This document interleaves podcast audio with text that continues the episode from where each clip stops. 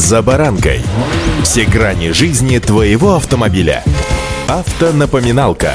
Комментарии экспертов. Советы по обслуживанию автомобилей в программе «За баранкой». Спасение утопающих – дело рук самих утопающих. Это выражение наверняка слышал каждый. Но ведь есть целые службы, работы которых как раз и сосредоточены на спасении людей, оказавшихся в трудной ситуации. И ДТП в данном случае как раз та самая ситуация. Хочу сообщить вам, что в России впервые принят стандарт по карте спасения для автомобилей. С вами Забаранка Александр Карпов. Здравствуйте.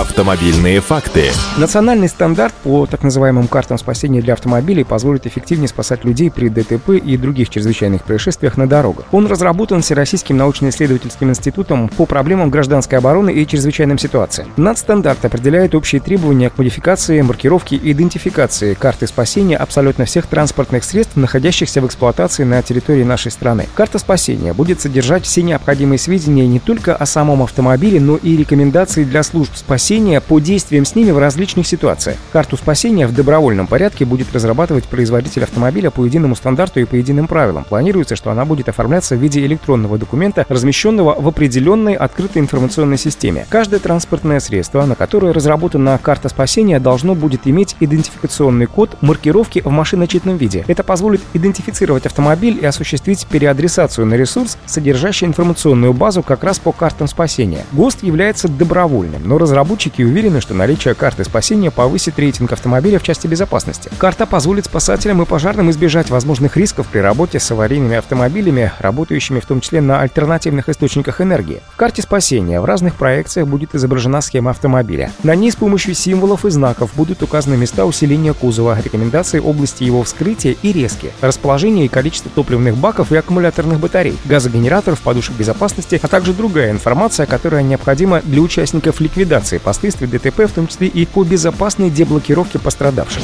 Автонапоминалка.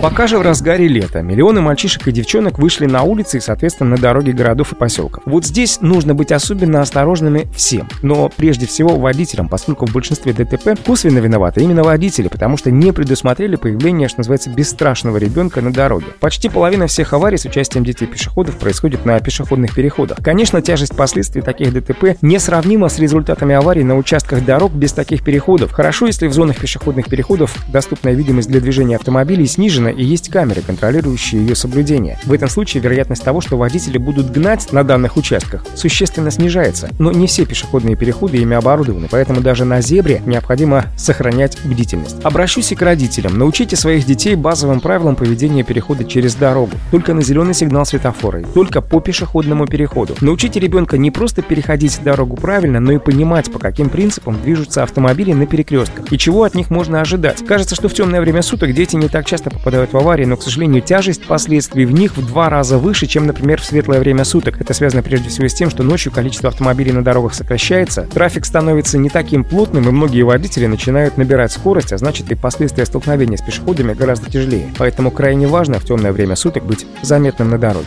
Удачи! За баранкой!